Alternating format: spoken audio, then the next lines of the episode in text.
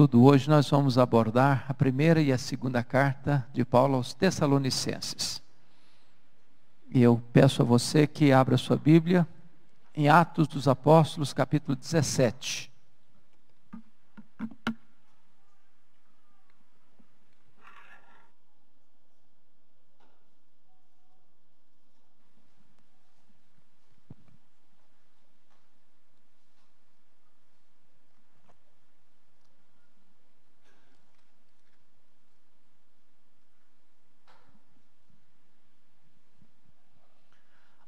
Atos dos Apóstolos, capítulo 17, é o relato de como essa igreja foi fundada. Então, nós vamos começar lendo esse texto, versos de 1 a 9.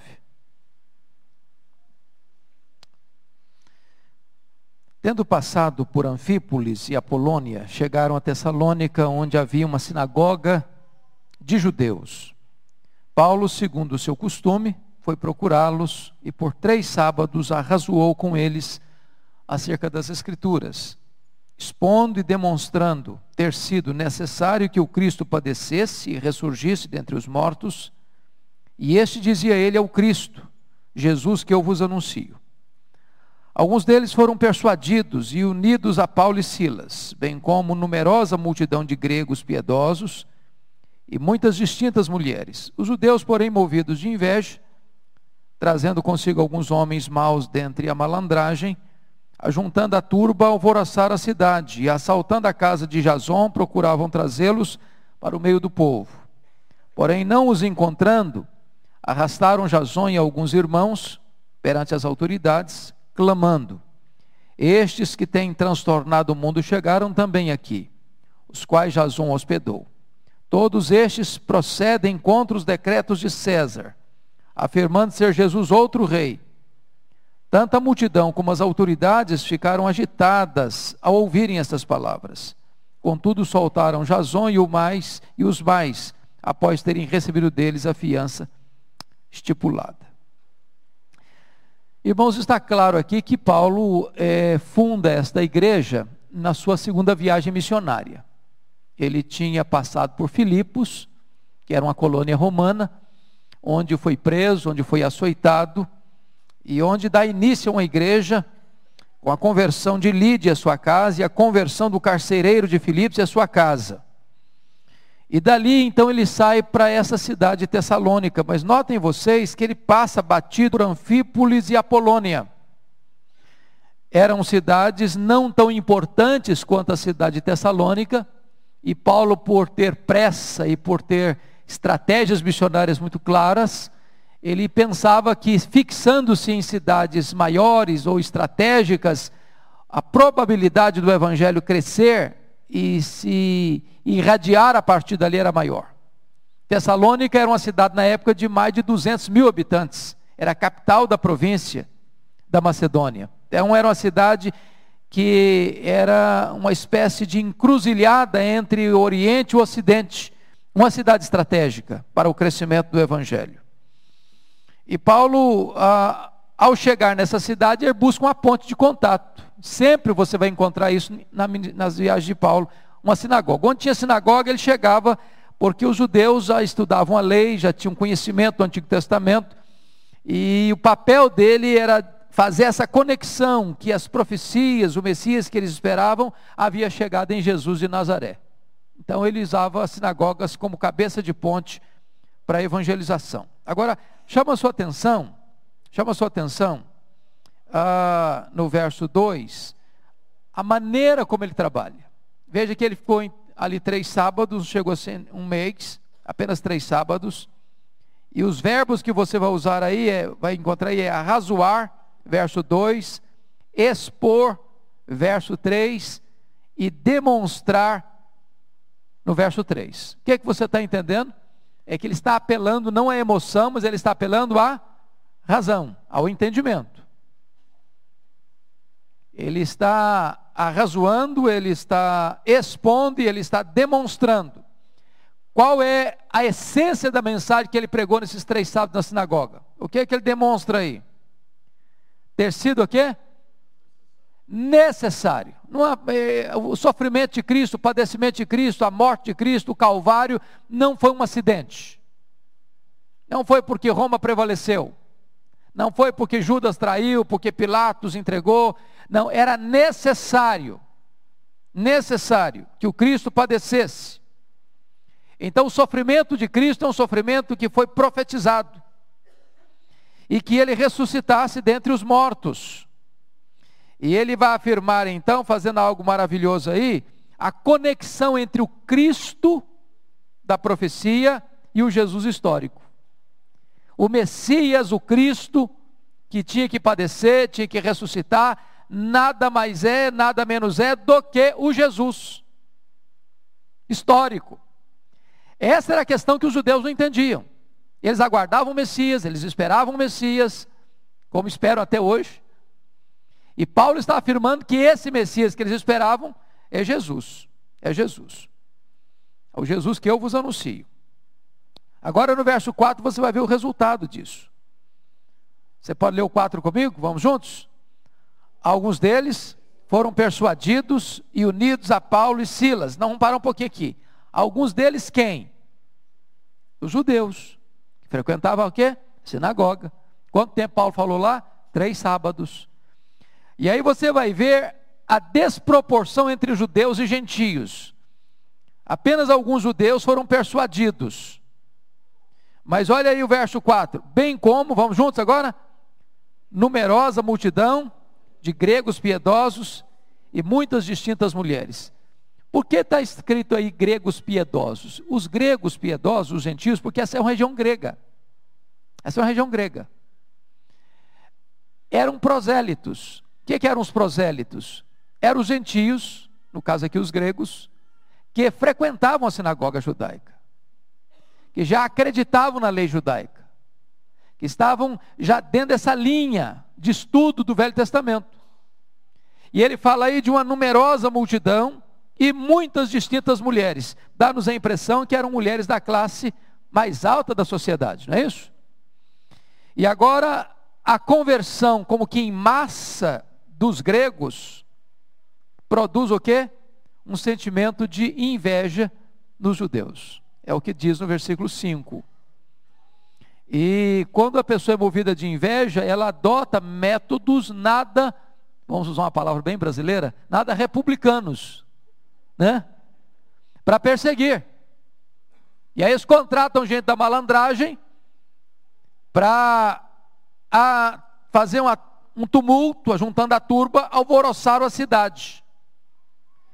E de que maneira eles alvoroçam a cidade?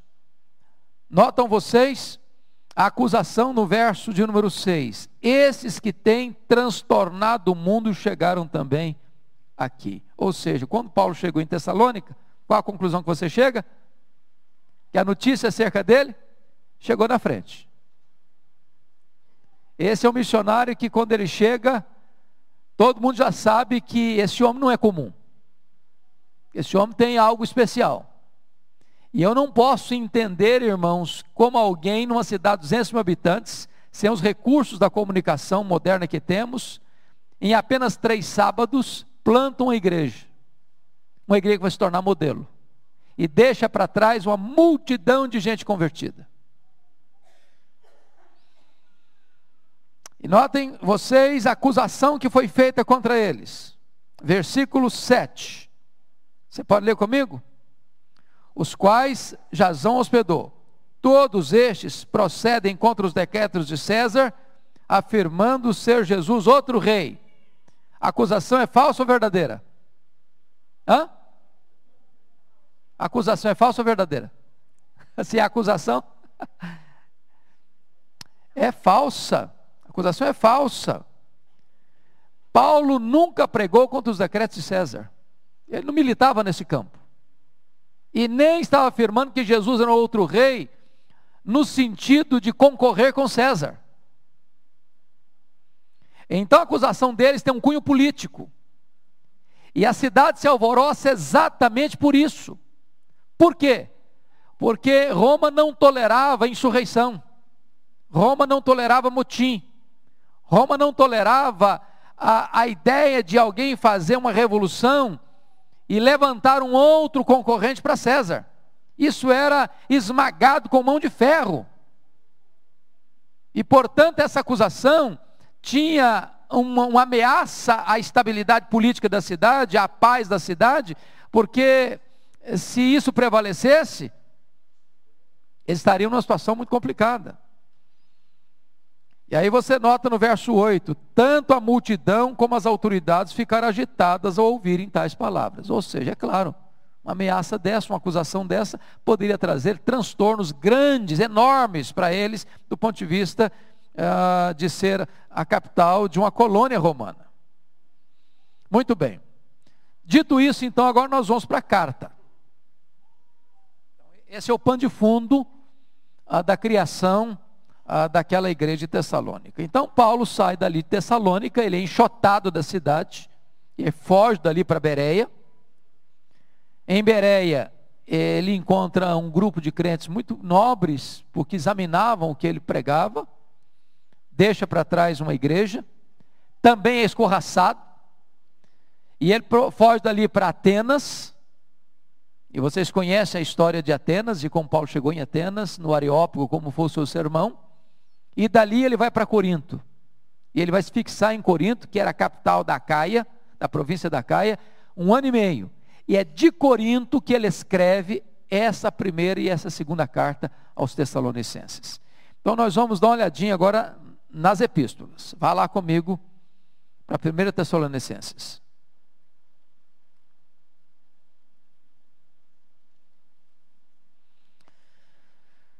Primeiro Tessalonicenses é,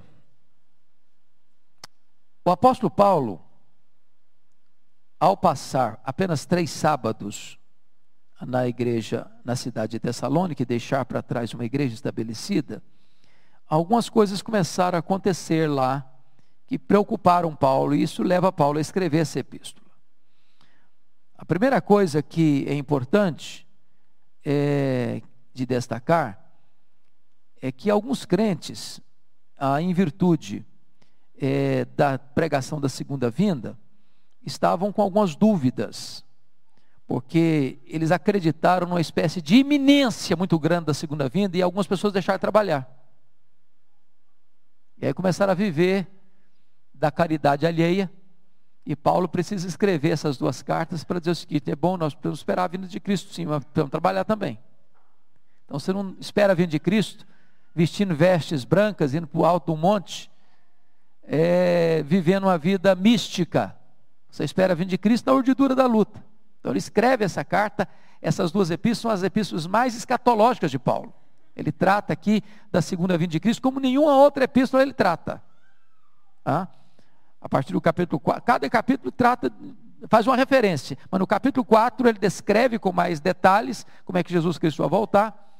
No capítulo 5, ele prossegue esse assunto e também na segunda carta, no capítulo 2, ele trata dos sinais da segunda vinda. Um outro problema que estava acontecendo nessa igreja, e você vai notar no capítulo 2, é que muita gente questionava a autoridade apostólica de Paulo. E ele precisa escrever o capítulo 2 para mostrar quem ele é. Ele age como uma mãe, ele age como um mordomo, ele age como um pai, e ele não é um impostor, ele é um apóstolo. E eu queria que então você olhasse agora, vamos pegar a partir do capítulo 1, como é que Paulo começa essa epístola. A primeira coisa que ele vai descrever é a sua gratidão a Deus por essa igreja, pelas três marcas de maturidade de uma igreja no Novo Testamento. Vocês lembram quais são as três virtudes que Paulo destaca nas suas cartas como evidências de maturidade cristã? Quem se lembra? Fé, esperança e amor. Se você ler as epístolas de Paulo para as igrejas, você vai notar que ele destaca essas virtudes. Aliás, a única igreja que não destaca essas virtudes, a igreja de Corinto, que não era uma igreja madura. Né? Mas nota aí o versículo 1, capítulo 1, versículo 1. Vamos juntos? Recordando-nos, vamos juntos? Recordando-nos, vocês não estão comigo. 1 Tessalonicenses, capítulo 1, versículo 3. Eu estou falando de quê? Hã? Eu falei o quê? Ah, falei um, mas quando eu falo um, vocês entendam um três, por favor, gente. entendam um três. Vamos lá. Um, três. Recordando-nos diante do nosso Deus e Pai, da operosidade da vossa fé, da abnegação do vosso amor e da firmeza da vossa esperança. Em nosso Senhor Jesus Cristo. Então, notem vocês que ele está lembrando e dando graças por essas marcas da igreja. Mas sabe o que, que, me acha, que, que eu acho interessante? É que quando um crente é maduro, evidencia na maturidade a sua eleição. É o que diz no versículo 4. Às vezes pessoas têm tanta dificuldade com a doutrina da eleição, está eleito, não está eleito, se está salvo, não está salvo, está seguro, não está seguro. Você mostra a segurança de alguém ou a eleição de alguém pela vida que ele leva. A maturidade espiritual dele é evidência da eleição dele. Mas notem comigo como é que este evangelho chegou lá. Por que, que produziu tanto impacto? Em apenas três sábados, uma multidão de convertidos. O verso 5 descreve isso de uma maneira magnífica. Você pode ler o 5? Porque o nosso evangelho não chegou até vós tão somente em palavra, mas sobretudo em poder, no Espírito Santo e em plena convicção assim como sabeis ter sido nosso procedimento entre vós e por amor de vós. Então, ali aconteceu um avivamento, irmãos. Não foi apenas uma pregação, e você nota lá que ele apelou, não foi para emoção, não. Ele apelou, ele arrazoou, ele discorreu, ele expôs. Uma mensagem de cabeça para cabeça, mas que alcança o coração. Por quê? Porque esta obra não foi feita com inteligência apenas, mas no poder do Espírito Santo. Essa é a maior necessidade que você e eu temos hoje ainda para pregar a palavra de Deus. Porque não basta eloquência humana, não basta conhecimento humano, não basta boa metodologia humana, é preciso o poder do Espírito Santo para que o Evangelho produza impacto e resultados. E esta igreja, notem vocês, ela acaba se tornando uma igreja modelo, porque no verso 6 Paulo diz que eles se tornaram imitadores do Senhor Jesus, tendo recebido a palavra, no meio de muita tribulação, com a alegria do Espírito Santo. Se você notar, a passagem de Paulo por Tessalônica gera tribulação, e ele escreve essas duas cartas dizendo que a igreja está crescendo, está se desenvolvendo no meio de tribulação. Tribulação, perseguição e alegria cristã são coisas que caminham juntas. Aliás, Parece-nos que sempre que a igreja é perseguida, pressionada, o crescimento é maior. Sempre que a igreja está em paz, tranquila, não tem perseguição, não tem luta, não tem tribulação, o mundo não parece que está fazendo até amizade com a igreja, a igreja dá uma parada. A igreja dá uma estabilizada de crescimento. Ela entra num platô de comodismo. Isso nos, nos deve acender um alerta. Se a igreja não está incomodando o mundo, de repente já está precisando rever seu testemunho, sua vida. Por que, que nós não estamos incomodando o mundo? Lembra da famosa frase do Francisco Leonardo, que foi professor do Arival? Não é se a igreja for mais perseguida, ela vai ser mais fiel. É se ela for mais fiel, é que ela vai ser mais perseguida. Agora vejam vocês que ah, essa igreja imita Cristo, no verso 7, ela vai ser modelo, vos tornastes modelo para todos os crentes na Macedônia e na Caia. Então, a igreja da capital da Macedônia se transforma modelo para toda a província e para outra província, a província da Caia. Ela imita e ela é modelo. E o verso 8 chega a dizer, preste atenção, porque de vós repercutiu a palavra do Senhor, não só na Macedônia Caia, mas também por toda parte se divulgou a vossa fé para com Deus. E aí você nota o seguinte: pelo fato de geograficamente a igreja estar situada numa encruzilhada do mundo, naquela época não tinha o poder de comunicação que temos hoje, mas caravanas andavam, iam e vinham. E mesmo uma cidade de 200 mil habitantes, a fama da igreja, o testemunho da igreja, o impacto da igreja transborda para outras fronteiras e para outras províncias do império. Pois bem, queridos irmãos, e Paulo no verso 9 vai dizer que tipo de testemunho, que tipo de impacto, que tipo de conversão eles tiveram. Você pode ler o 9 comigo? Pois eles mesmos, no tocante a nós, proclamam que repercussão teve o nosso ingresso no vosso meio e como deixando os ídolos vos convertestes a Deus para servirdes o Deus vivo e verdadeiro. Olha que coisa maravilhosa. As pessoas iam deixando as suas idolatrias, e você sabe que a Grécia é cheia de ídolos, cheia de deuses. Há um panteão com muitos deuses. Até hoje você vai à Grécia, você fica chocado com a quantidade de souvenir de deuses. A crença era essa. E as pessoas iam deixando os seus ídolos e se convertendo ao Deus poderoso.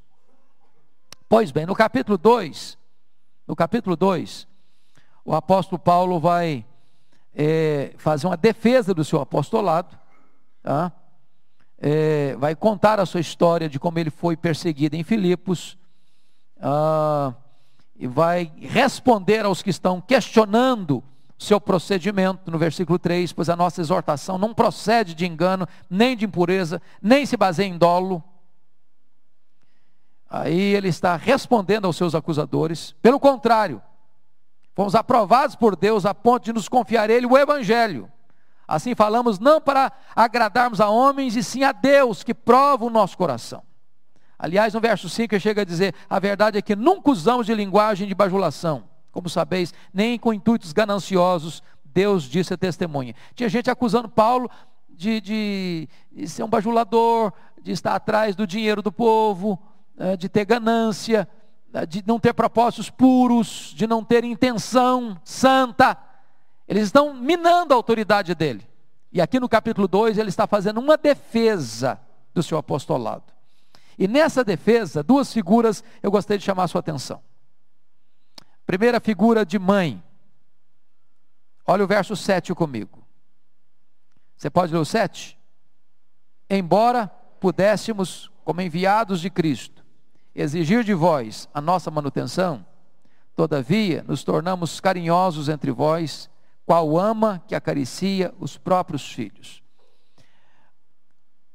As pessoas questionavam a motivação dele, o propósito dele, a pureza de alma dele, dizendo que ele estava atrás do dinheiro. Ele diz: Olha, eu até que tinha direito, e tenho direito de exigir de vocês o meu salário, o meu pagamento, o meu sustento. Mas eu não fiz isso para não criar uma barreira. Aliás, eu tratei vocês como uma ama, uma mãe, acaricie os seus filhos. Essa palavra acariciar aqui só aparece mais uma vez no Novo Testamento, que é lá em Efésios 5, 29 falando do marido que cuida da esposa. Ninguém jamais odiou sua própria carne, antes alimenta e dela cuida. Essa palavra aí é a palavra acariciar. Paulo trata os crentes como uma mãe cuida de uma criança, uma ama cuida da sua criança. Ou seja, com zelo maternal, com ternura e com doçura. É assim que ele se portava. Mas agora, você vai perceber no versículo 11 que ele vai mudar a figura. Agora ele vai dizer que ele não é só mãe, não, ele é pai também. Olha o verso 11, vamos juntos? E sabeis ainda de que maneira, como pai a seus filhos, a cada um de vós, exortamos, consolamos e admoestamos, para viverdes de modo digno de Deus, que vos chama para o seu reino e glória. Então notem vocês que ele tem a doçura de uma mãe e a autoridade de um pai, a firmeza de um pai. E ele vai usar expressões interessantes aí. Exortamos, consolamos e admoestamos. Essa palavra admoestar é o confronto noutético, é o confronto com a palavra. Ou seja, Paulo não era aquele tipo de líder religioso que passava a mão sobre a cabeça, ou fazia vistas grossas ao pecado, ou não confrontava para não melindrar. Ele era mãe que carrega no colo, é pai que exorta, que consola e que admoesta. Para quê? Para que as pessoas vivam de modo digno de Deus, que vos chamou para o seu reino e glória. Então, ah, ele está fazendo a defesa das suas motivações, está deixando claro o estilo de trabalho que ele adota no sentido de não só pregar o evangelho que recebeu de Deus, mas de trabalhar com as ovelhas de Deus. Muito bem. A partir do versículo 13, Paulo vai descrever aí como é que os Tessalonicenses estão enfrentando lutas. E é, e é, curioso isso, irmãos, porque Paulo enfrentou luta enquanto estava lá, e agora eles estão enfrentando também do mesmo jeito. Olha o versículo 14 comigo, vamos juntos? Tanto é assim, irmãos, que vos tornastes imitadores das igrejas de Deus existentes na Judéia em Cristo Jesus. Porque também padecestes da parte dos vossos patrícios as mesmas coisas que eles, por sua vez, sofreram dos judeus. Notem que essa igreja está influenciando a província da Macedônia, que ela é a capital. Esta igreja está influenciando e é modelo para a província da Acaia, cuja capital é Corinto. E agora Paulo está informando que esta igreja também é exemplo e modelo lá para a igreja da Judéia, de Jerusalém. Porque assim como a igreja de Jerusalém também enfrentou perseguição dos judeus, lutas, os apóstolos sendo presos, açoitados, intimidados, crentes sendo mortos, como Estevão foi apedrejado, também essa igreja está padecendo, está sofrendo perseguição dos judeus. E aí, no versículo 15, ele diz que a igreja da ideia sofreu da mão dos judeus, os quais não somente mataram o Senhor Jesus e os profetas, como também nos perseguiram e não agradam a Deus e são adversários de todos os homens, a ponto de nos impedirem de falar aos gentios, para que esses sejam salvos. Então, notem vocês que Paulo está, de certa forma, dizendo que essa igreja é modelo para a sua região, para a macro região e para fora das fronteiras daquela província. E agora, a partir do verso 17 ao 20, Paulo ora por eles. E diz aí no verso 18 uma coisa curiosíssima, viu, Orival? Que eu não sei se você já expôs isso. Mas olha o que ele diz. Você pode ler o 18 comigo? Por isso, quisemos ir até vós pelo menos eu, Paulo, não somente uma vez, mas duas, contudo Satanás nos barrou o caminho. Complicado, hein? Hã? Satanás impedindo a obra. Nós precisamos ter essa perspectiva, irmãos. Nós não somos daqueles místicos que veem o diabo em tudo. Mas nós não somos também daqueles céticos que não veem o diabo em nada. Nós precisamos entender que Satanás é um opositor da igreja de Deus, da obra de Deus, do avanço missionário. E quando você lê relatos missionários, você vê isso com muita eloquência, com muita clareza. Como Satanás tenta perseguir, usando meios, pessoas, formas, estratégias, estratagemas, ciladas, para impedir o avanço da obra. Paulo não descreve aqui o que, que foi, mas ele, ele deixa claro aqui que a obra missionária, o crescimento da igreja, o avanço da igreja é uma batalha espiritual. Nós estamos lutando contra a, a, forças espirituais do mal. Nós precisamos de armas espirituais, não carnais. Para quê? Para anular sofismas e destruir fortalezas. entender isso é fundamental no avanço da igreja de Deus. Pois bem, queridos irmãos, é, a partir então no capítulo 3, Paulo vai enviar Timóteo. Timóteo traz boas notícias para Paulo, deixa Paulo um pouco mais animado, e Paulo então ora citação licença. Mas eu queria entrar no capítulo 4 ah, para dizer para vocês que Paulo está enfrentando um outro problema seríssimo na igreja. Quando ele sai de lá, escreve de Corinto, ele tem notícias de que alguns daqueles irmãos estavam voltando para práticas nada santas, como cristãos que eram, na área sexual. E ele aqui vai tratar de uma maneira muito solene, muito séria, uh, sobre essa questão. Olha, por favor, o que ele vai escrever aí uh, no capítulo 4, versículos de 1 a 3. Você pode ir comigo?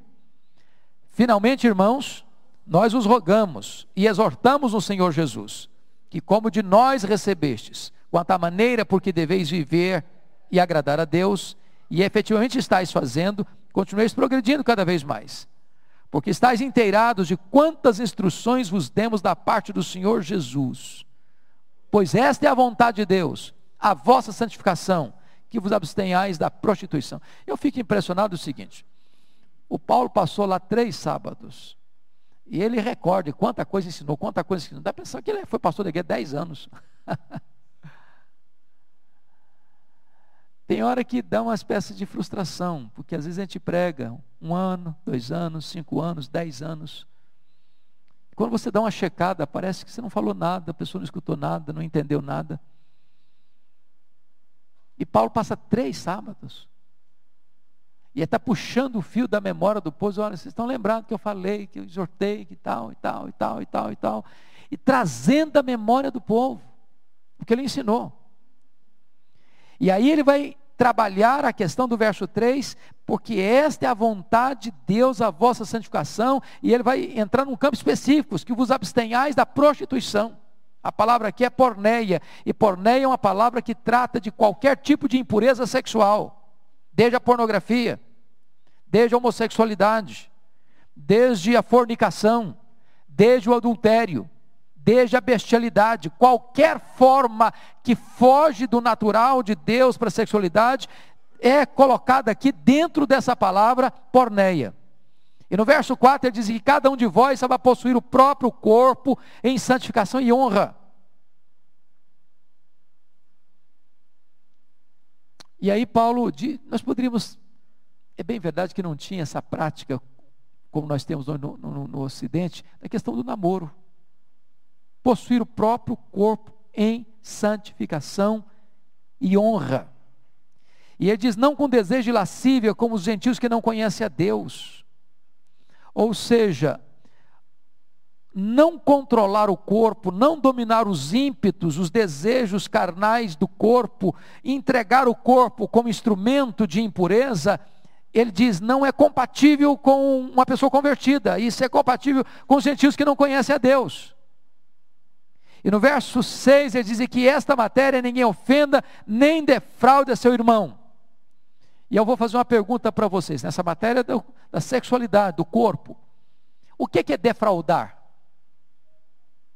Ninguém ofenda nem defraude o seu irmão. O que, que é defraudar alguém nessa área sexual? Alguém pode me dar uma definição?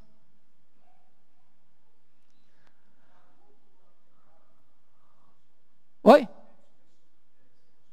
Não entendi. Ok, despertar no outro um desejo. A melhor definição que eu já encontrei para defraudar é despertar no outro um desejo que você não pode suprir licitamente. Não é que você não possa suprir. Você não possa suprir licitamente. Então, quando um rapaz ou uma moça começa a namorar e avançar o sinal, eles estão despertando um no outro um desejo que naquele momento eles não podem suprir. Porque o sexo antes do casamento é fornicação. E olha o que, que acontece para aqueles que estão entrando por esse caminho no versículo de número 6. E que nesta matéria ninguém ofenda nem defraude seu irmão, porque o Senhor contra todas essas coisas, como antes vos avisamos e identificamos claramente, é o que? o vingador. Então o que Paulo está dizendo é que a sexualidade antes do casamento, ah, no sentido de dar vazão, ou de, ou de despertar no outro, e de avançar o sinal, e de ir além do que é devido, traz sobre este casal o juízo de Deus, a ira de Deus. a condenação divina. Quando chega no verso 7, ele reafirma isso, porque Deus não nos chamou para impureza e sim em santificação. E aí ele vai dizer algo interessantíssimo, porque a, a, a ideia hoje é a seguinte: não, pastor, mas os tempos mudaram. Vocês sabiam que 25% da população brasileira, dos pais, permitem que filho e filha, no namoro, vão para a cama, na casa dos pais, com a anuência, com a permissão dos pais? 25% da população brasileira já tem esse comportamento. As pessoas, não, os tempos mudaram. Eu conheço gente crente, liderança de igreja, estou falando aqui, graças a Deus, Orival. Graças a Deus. Que o pai chega para a filha e diz: Minha filha, você não deixa de levar uma camisinha na bolsa. Porque você não pode correr riscos. Olha, o problema aí. A pessoa está dizendo o seguinte: ter sexo não é problema. O problema é contrair uma doença. O problema é uma gravidez indesejada. Mas não é o que a Bíblia está dizendo. Não é o que a Bíblia está dizendo. A pessoa tenta evitar a consequência estimulando a causa. É o que o governo faz. Já viu as propagandas do governo de prevenção contra as doenças sexualmente transmissíveis na época do carnaval? Todas elas promovem a causa, querendo evitar a consequência. E o apóstolo Paulo vai dizer aqui, olhe comigo no verso ah, de número 8, que aqueles que rejeitam essa instrução, dizem, não, os tempos mudaram, agora é tudo diferente, agora tudo pode, agora não, não tem problema. Olha o verso 8, vamos ler o 8 juntos. Dessarte, quem rejeita essas coisas, não rejeita o homem, e sim a Deus, que também vos dá o seu Espírito Santo. Então, o padrão de santidade na área sexual é uma orientação divina.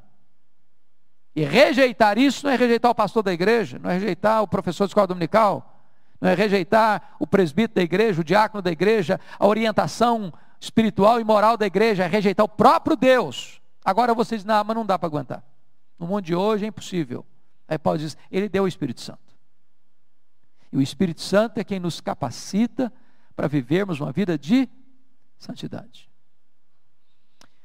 Pois bem, a partir do versículo 9, no capítulo 4, Paulo vai tratar de um outro problema uh, que estava acontecendo na igreja, que é a questão do amor fraternal. E ele diz aí, no tocante ao amor fraternal, não há nem necessidade que eu vos escreva, porquanto vós mesmo estáis por Deus instruídos que deveis amar uns aos outros. Então, eu fico imaginando que Paulo, três sábados, ele ensinou muita coisa. Eu fico, vamos aprender esse negócio, Oriol. Assim, ensino condensado. Eu acho que ele deve ter ficado a noite toda ensinando, não é possível. E na verdade, estáis praticando isso mesmo, para com todos os irmãos em toda a Macedônia. Aí ele diz o seguinte: olha, gente, mas eu estou elogiando vocês, não é para vocês se acomodarem, não. Verso 10: Contudo, vos exortamos, irmãos, a progredirdes cada vez mais. Então, igreja, enquanto não chegar na glória, tem que crescer. Tá bom, tá bom, mas pode melhorar. Precisa melhorar. Tem comunhão? Tem, mas pode melhorar. E aí, o versículo 11 ele dizia: diligenciardes por viver tranquilamente, cuidar do que é vosso e trabalhar com as próprias mãos, como vos ordenamos. Porque tinha gente lá esperando a segunda vinda de Cristo que estava molezando. E Paulo diz o seguinte: na igreja não é lugar de malandro, não.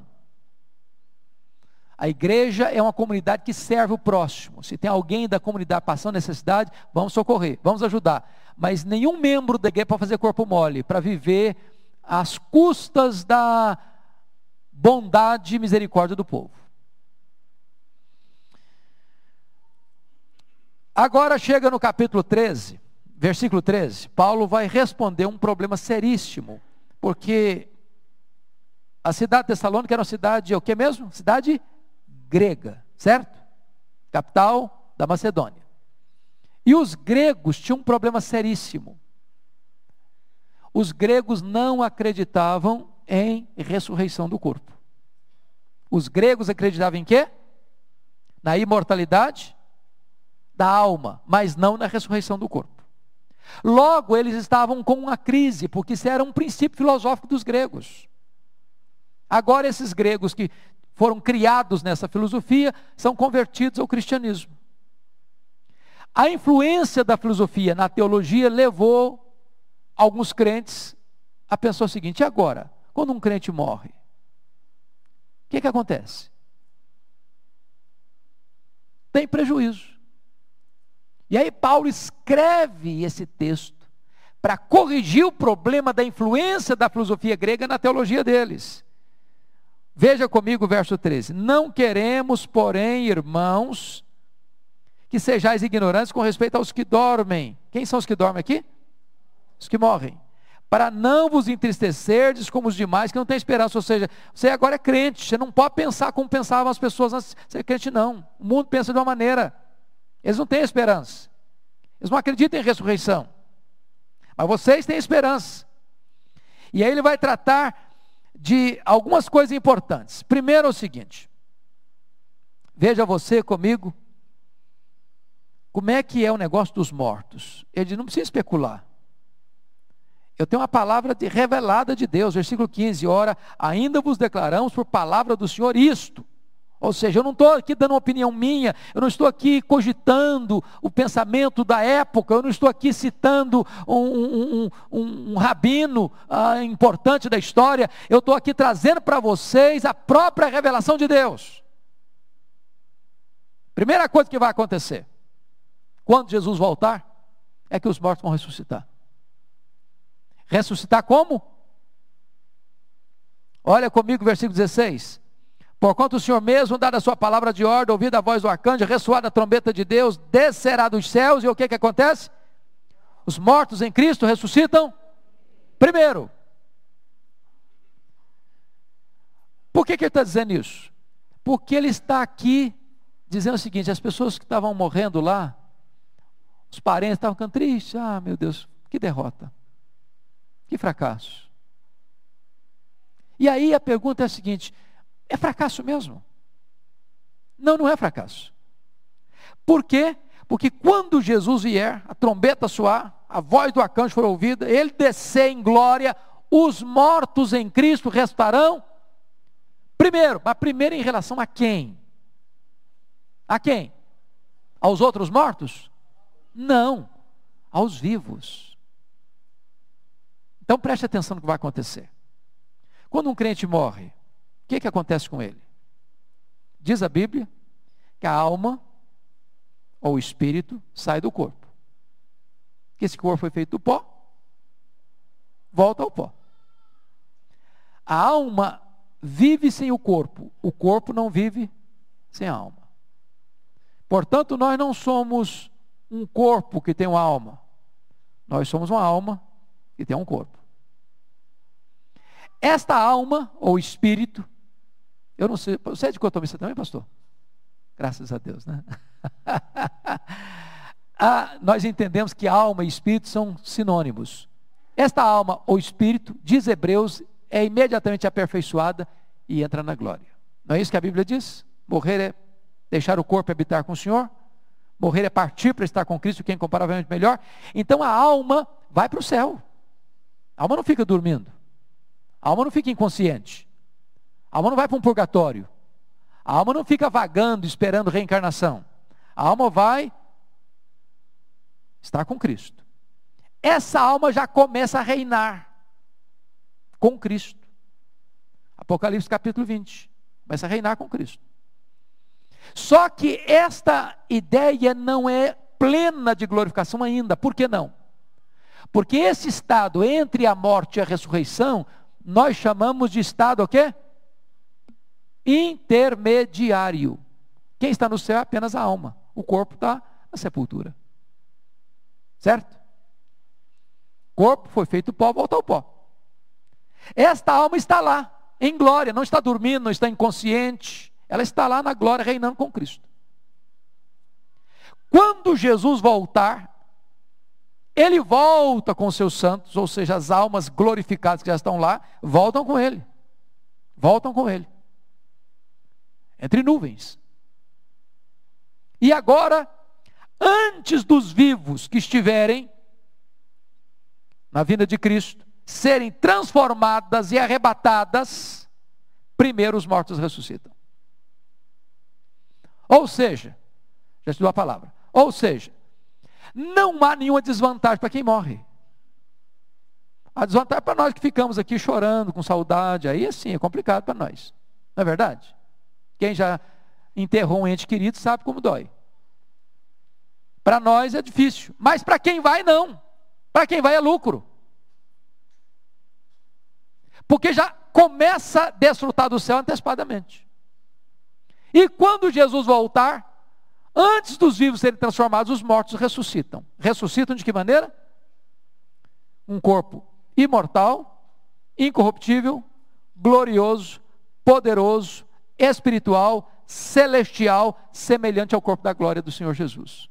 Então, agora, esse corpo glorificado se une a essa alma que vem com Cristo, também glorificada, e então, então, aí sim, está de forma plena na glorificação. Pois não, meu irmão?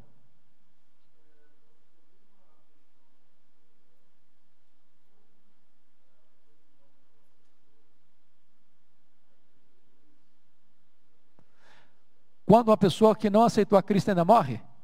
Essa é a sua pergunta, não? Exato. Ah, muito boa pergunta. Muito boa pergunta. É o inverso disso. Quando uma pessoa que não foi convertida ainda morre, a alma dela imediatamente entra no inferno. É o que está escrito em Lucas 16. Lembra lá? Do rico? Do Lázaro? Morreu rico e foi o quê? Sepultado. No inferno, estando em tormento. Assim como uma pessoa morre, com Cristo e já vai para o céu, a alma dela. Uma pessoa que não é crente, não é salva, não é convertida, não nasceu de novo, ela morre, já, a alma vai direto para o inferno. Começa a sofrer as agruras do inferno. Mas ainda não é um sofrimento pleno. Por que não? Porque o corpo ainda está lá sepultado. Quando Jesus voltar, quem é que vai ressuscitar? Dá uma olhadinha lá em João capítulo de número 5, verso 28 e 29.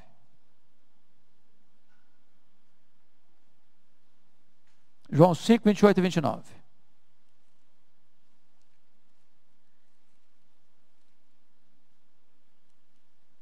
que é que está escrito aí?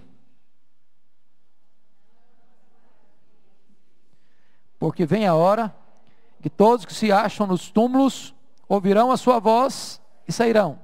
Os que tiverem feito bem para a ressurreição da vida, e os que tiverem praticado o mal para a ressurreição do juízo. Então notem vocês que não vai existir esse negócio de duas ressurreições, não. Vai ter uma ressurreição só. Quando que ela vai acontecer? Na segunda vinda de Cristo. Já te dou a palavra. Então notem vocês que aquela alma que está lá no tormento vai receber esse corpo que vai ressuscitar, um corpo também indestrutível, que não poderá ser destruído, e essa pessoa então entrará no juízo final para receber graus de condenação, assim como os salvos entrarão no juízo para receber ou não os galardões. Vai ser desse jeito. E isso, irmãos, a consciência disso deveria nos levar a, a um empenho muito maior na obra da evangelização. Pois não, filha?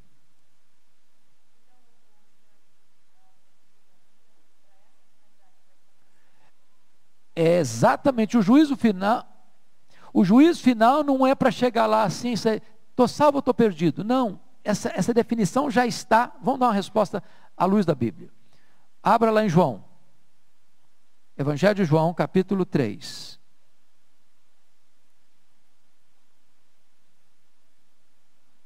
Versículo 18. João 3, 18. Vamos juntos? Quem nele crê, não é julgado. O que não crê, já está julgado. porquanto não crê no nome do unigênito Filho de Deus. Versículo 36. Por isso, quem crê no Filho tem a vida eterna. O que todavia se mantém rebelde contra o Filho não verá vida, mas sobre ele permanece a ira de Deus. Então, o juízo final não é para, ah, será que eu estou salvo, será que eu estou perdido? Não. A Bíblia diz que naquele dia os livros serão abertos, os homens serão julgados segundo o que estiver escrito nos livros, e pelos livros ninguém vai ser, ninguém, ninguém poderá ser salvo, porque pelas obras é impossível alguém ser salvo. Por isso, outro livro será aberto, o livro da vida do Cordeiro. Se alguém não foi encontrado no livro da vida do Cordeiro, esse vai ser lançado no lago de fogo. Então, o ímpio vai entrar lá para receber graus de condenação, os salvos vão entrar lá para receber galardões.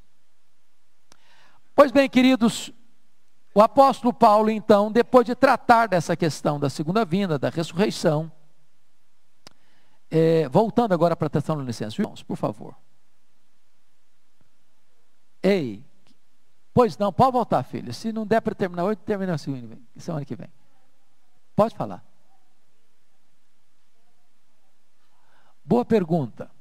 O que nós entendemos é que a Bíblia usa vários termos para descrever a mesma coisa: céu, casa do Pai, paraíso, seio de Abraão, Nova Jerusalém. São termos correlatos que descrevem a mesma realidade. A mesma realidade. Notem vocês agora, no capítulo uh, ah, 5 de 1 Tessalonicenses, que o apóstolo Paulo depois de tratar dessa matéria e trazer uma palavra de consolo para aqueles crentes, ele vai mostrar como é que a vinda de Cristo vai acontecer. Como é que ela vai acontecer?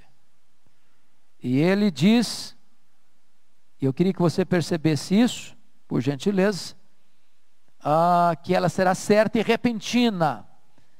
Irmãos, relativamente aos tempos e às épocas, não há necessidade que eu vos escreva, pois vós mesmos estáis inteirados com precisão. Dá a impressão que esses crentes têm 50 anos de vida cristã. De que o dia do Senhor vem como quê?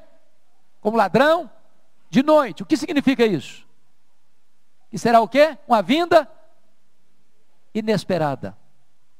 Inesperada. Não vai ser um dia óbvio, não vai ser. As pessoas vão levantar, se for de dia, para trabalhar, para levar para a escola, vai enfrentar o trânsito, vai, vai, vai acontecer o mesmo dia, vai ser um dia comum. Comum. Ele vem como ladrão, não manda telegrama, não manda pré, aviso prévio, vai ser um dia comum.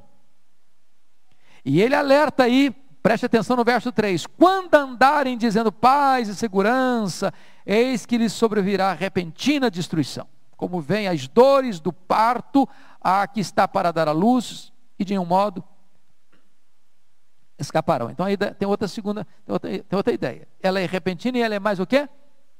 Inescapável. Quando a mulher está grávida, o que, é que acontece com ela? Tem que dar luz, não tem jeito. Mas tem mesmo. Não tem outra alternativa. É inescapável. Não tem como fugir da segunda vinda, não tem como esconder-se da segunda vinda, não tem como entrar numa caverna, não tem como ir para qualquer lugar do universo e se esconder desse fato. É inescapável. E ele alerta: cuidado com aqueles que se acomodam numa qualidade boa de vida, porque se você perceber no sermão profético de Jesus, ele diz que a segunda vinda vai ser como nos dias de Noé, que as pessoas compravam, vendiam, casavam e davam em casamento. E eu pergunto a você: tem algum problema nisso? Tem pecado nisso? Comprar, vender, casar? Pecado nenhum. Qual o problema então? O problema é quando o homem vive a vida dele sem escândalo, sem pecado, uma vida boa, normal, progredindo, crescendo, casando, procriando, avançando mas não leva Deus em conta. A gente chama isso da secularização da sociedade. Está muito bom. Qual o padrão que as pessoas esperam hoje para os filhos?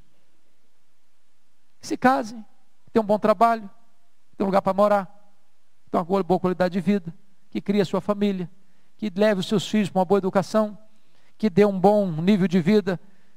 E é isso que a gente espera, isso aqui é padrão de vida. Casar, comprar, vender, ter lucro. Mas e Deus, onde entra nessa história? Vai ser assim quando Jesus voltar. Esse aqui é o ponto, as pessoas vão estar cuidando de coisas naturais, normais e boas em si, mas não levando Deus em conta. Agora, a partir do verso 4 do capítulo 5, você vai notar uma coisa interessantíssima.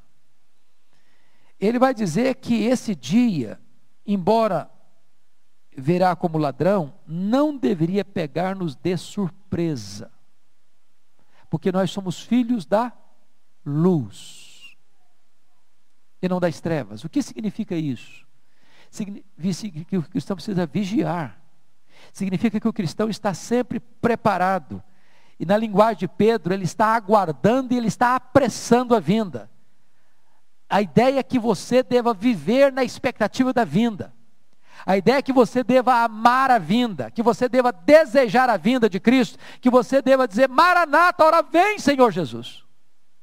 Que você não vai pôr o seu coração aqui, mas você vai aguardar, pensar, buscar as coisas lá do alto e desejar ardentemente que Ele venha, que Ele volte.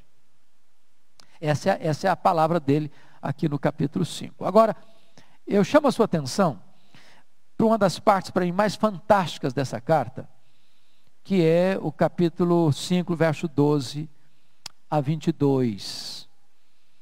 É, ele fala de diversos preceitos aí, irmãos, isso é uma riqueza tão preciosa para nós. E ele diz assim: agora, pois, Agora vos rogamos, irmãos, que acateis com apreço os que trabalham entre vós e os que os presidem no Senhor e vos admoestam.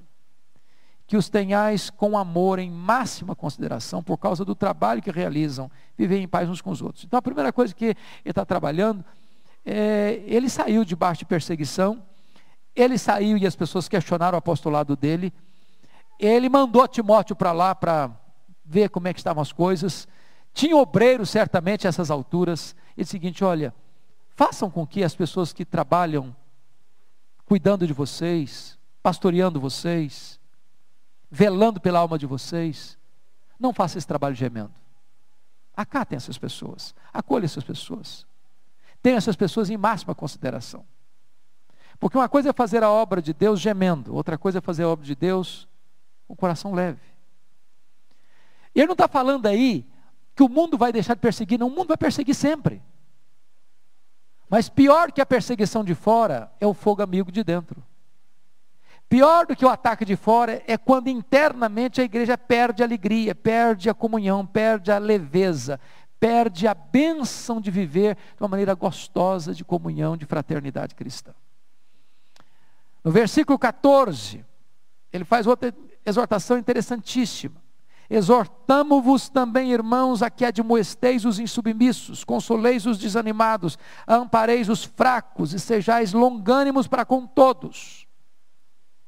Agora vejam vocês, que ele não está falando agora ah, de como você cuida do seu líder. Agora está dizendo para a igreja como é que vocês cuidam uns dos outros.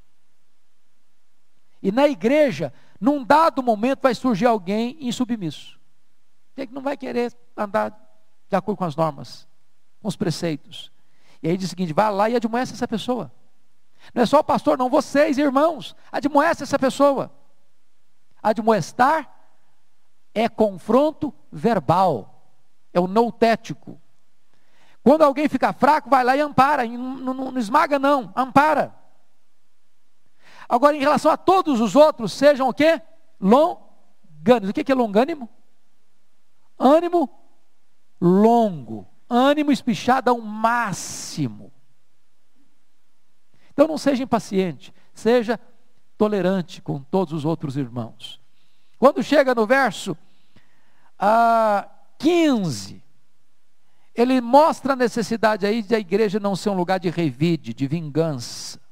Evitar que alguém retribua a outra em mal por mal. Pelo contrário, seguir sempre o bem entre vós e para com todos. Que coisa fantástica, irmãos. Na igreja não é lugar de pé de guerra. Na igreja não é lugar de briga. Na igreja não é lugar de ninguém perseguir ninguém, atacar ninguém. A igreja é lugar de acolhida, é comunidade terapêutica e não geradora de tensões. E aí tem uma série de exortações pequenas, breves, que são maravilhosas. E ele diz assim: regozijai-vos sempre, orai sem cessar, em tudo dai graça, não apagueis o espírito, não desprezeis profecia, julgai as coisas, retende o que é bom, abstende-vos de toda forma do mal. E dá uma ensaboada geral para terminar as suas exortações nessa epístola. Bom, eu só queria então, para fechar, já que nós estamos correndo com o programa, deixa eu só trabalhar um pouquinho da segunda carta no capítulo 2. Porque no capítulo 1 um ele vai é, dar graças de novo, porque a igreja está progredindo naquilo que ela está progredindo e etc. Mas quando chega no capítulo 2, ele volta a, tratar da segunda vinda de Cristo e entra com um assunto novo, que é a questão do anticristo, que aqui ele chama do homem da iniquidade, o iníquo. Aliás, só João chama esse personagem de anticristo. Só João. Mas ele está falando do anticristo, de um personagem é, que vai ser levantado ainda. Porque o grande problema que estava acontecendo agora, e eu chamo a sua atenção para isso, é, é que algumas pessoas estavam pensando que a segunda vinda de Cristo já tinha acontecido. Olha aí o capítulo 2. Irmãos, no que diz respeito à vinda de nosso Senhor Jesus Cristo e à nossa reunião com Ele, nós vos exortamos a que não vos demovais da vossa mente com facilidade, nem vos perturbeis, quer por espírito, quer por palavra, quer por epístolo, como se procedesse de nós, supondo tenha chegado o dia do Senhor. Os falsos mestres estavam dizendo isso para eles. Não, o dia já veio, já voltou. Para que vocês estão esperando? No verso 3 ele deixa isso claro: ninguém de nenhum modo vos engane porque isso não acontecerá sem que primeiro venha a apostasia e seja revelado o homem da iniquidade, o filho da perdição. Duas coisas aqui. O que seria essa apostasia? Porque a apostasia aí está grafada com um artigo definido: a apostasia. Jesus já tinha alertado no sermão profético que o primeiro sinal da segunda vinda, veja que ninguém vos engane. O erro e engano religioso falsos mestres, falsos profetas, falsos ensinos. Mas o que precederia a segunda vinda dele seria a apostasia, uma espécie de debandada geral. Quando você olha para a igreja no mundo hoje, não é isso que você está vendo? Olha a Europa. Olha a América do Norte. Olha o Brasil.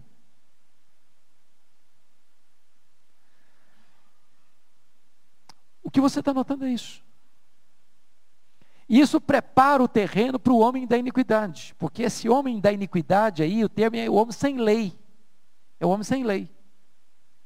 E ele fala que esse homem não se manifestou porque existe algo e alguém que o detém. Note você o que o detém. Versículo 6: E agora sabeis o que o detém, para que ele seja revelado somente em ocasião própria. O que o detém. Agora, versículo de número 7. Com efeito, o mistério da iniquidade já opera e aguarda somente que seja afastado aquele que agora o detém. Então existe alguém que o detém, existe algo que o detém.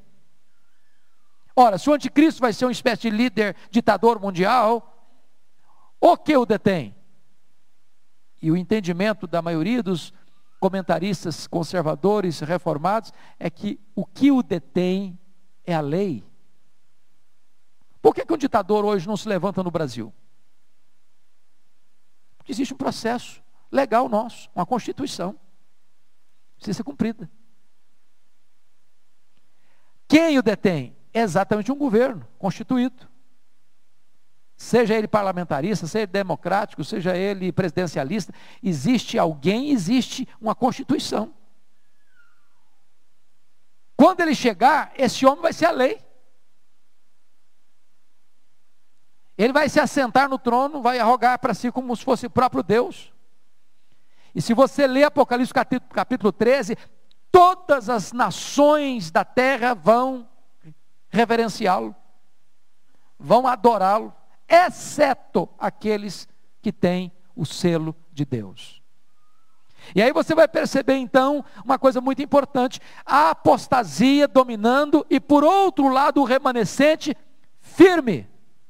É uma espécie de reavivamento seguindo paralelamente com a grande apostasia. E eu, eu creio, irmãos, e nós cremos nisso piamente. Em tempos de apostasia, nós não podemos deixar de orar por um grande reavivamento, para que o remanescente de Deus esteja solidamente firmado na graça. Temos que crer nisso. Temos que crer nisso.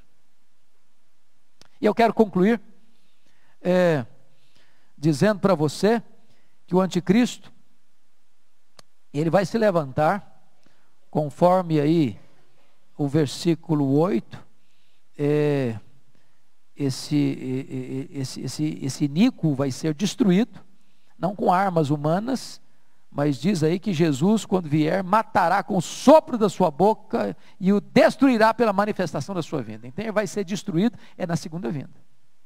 É quando Jesus voltar.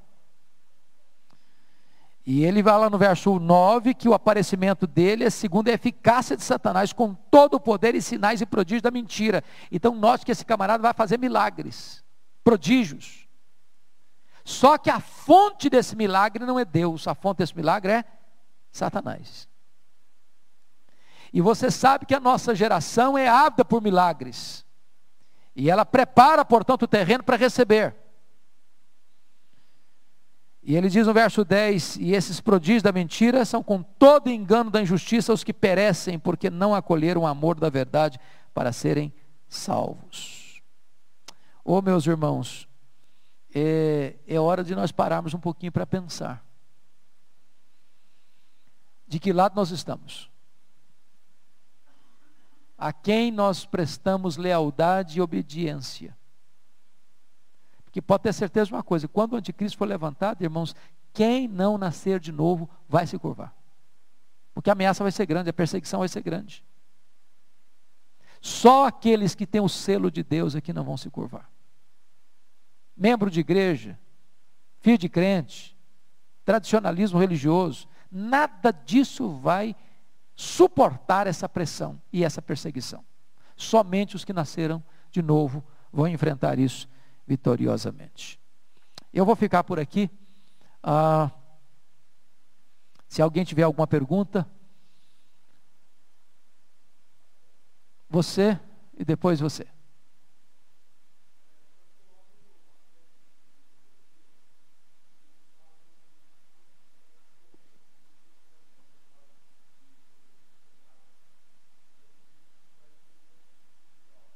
Certo.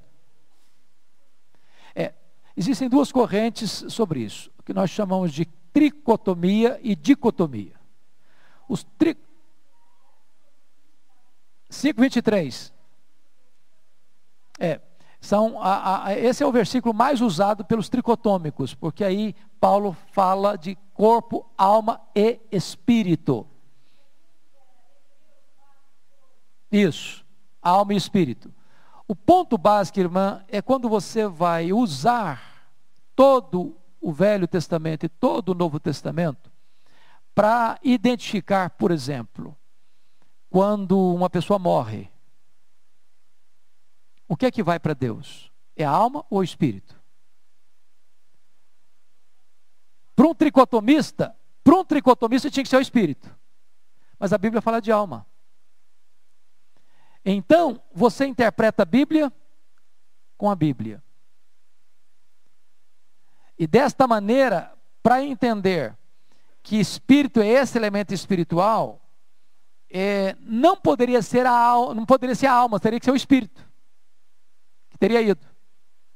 Mas lá no texto da ressurreição, lá de Eliseu, de Elias, o que volta é a alma e não o espírito. Apocalipse capítulo 6, o que sobe é a alma. Apocalipse capítulo 20, o que reina com Cristo lá no céu é a alma. Então os dicotômicos entendem que esses termos são correlatos. Embora apareça textos, e dois textos no, Velho, no Novo Testamento, como Hebreus 4,12 e 1 Tessalonicenses 5,23, eles entendem que é uma questão de ênfase dos termos e não fazendo distinção absoluta dos termos.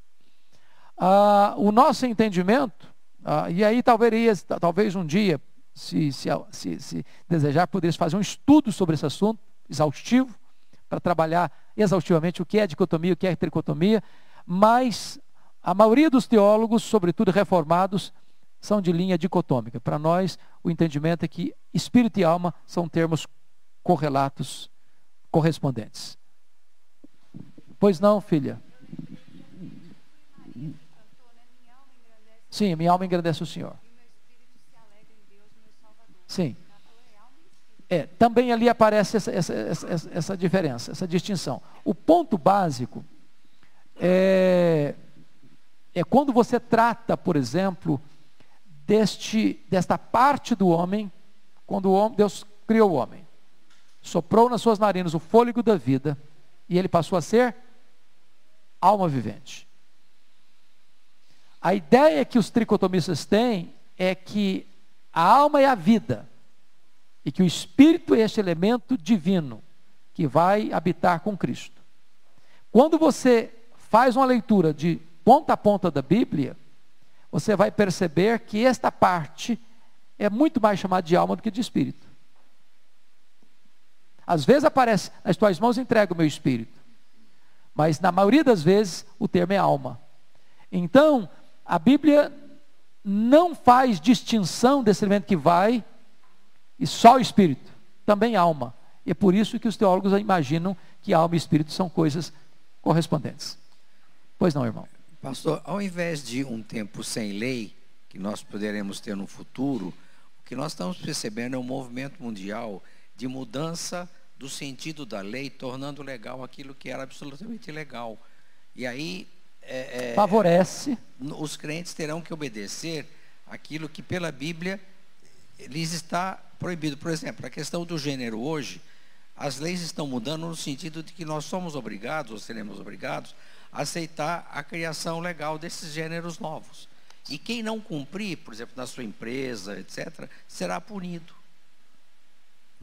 Exato. A questão básica é o seguinte: é verdade, nesse ponto, vamos dizer, para nós obedecermos princípios, não vale a Constituição ou os decretos governamentais. Por quê? Porque, como cristão, o cristão precisa estar submisso a lei de Deus acima das constituições humanas. E é nesse sentido que está lá em Atos que os apóstolos disseram: antes importa obedecer a Deus do que aos homens. Então, se uma, uma lei humana força você a desobedecer a Deus para obedecer aquela lei, cabe ao cristão desobedecer aquela lei e obedecer a Deus e sofrer as consequências, ou de ser preso, ou de ser punido, ou de ser morto. E é nesse sentido e você vai perceber lá, é que os cristãos, lá em Apocalipse 12, que os cristãos venceram o diabo pela palavra do testemunho e o sangue do cordeiro. O que é a palavra do testemunho? É a disposição de morrer pela sua fé em vez de apostatar. Eu prefiro morrer do que, do que obedecer esse preceito dessa lei que está contra a lei de Deus. Essa é a ideia.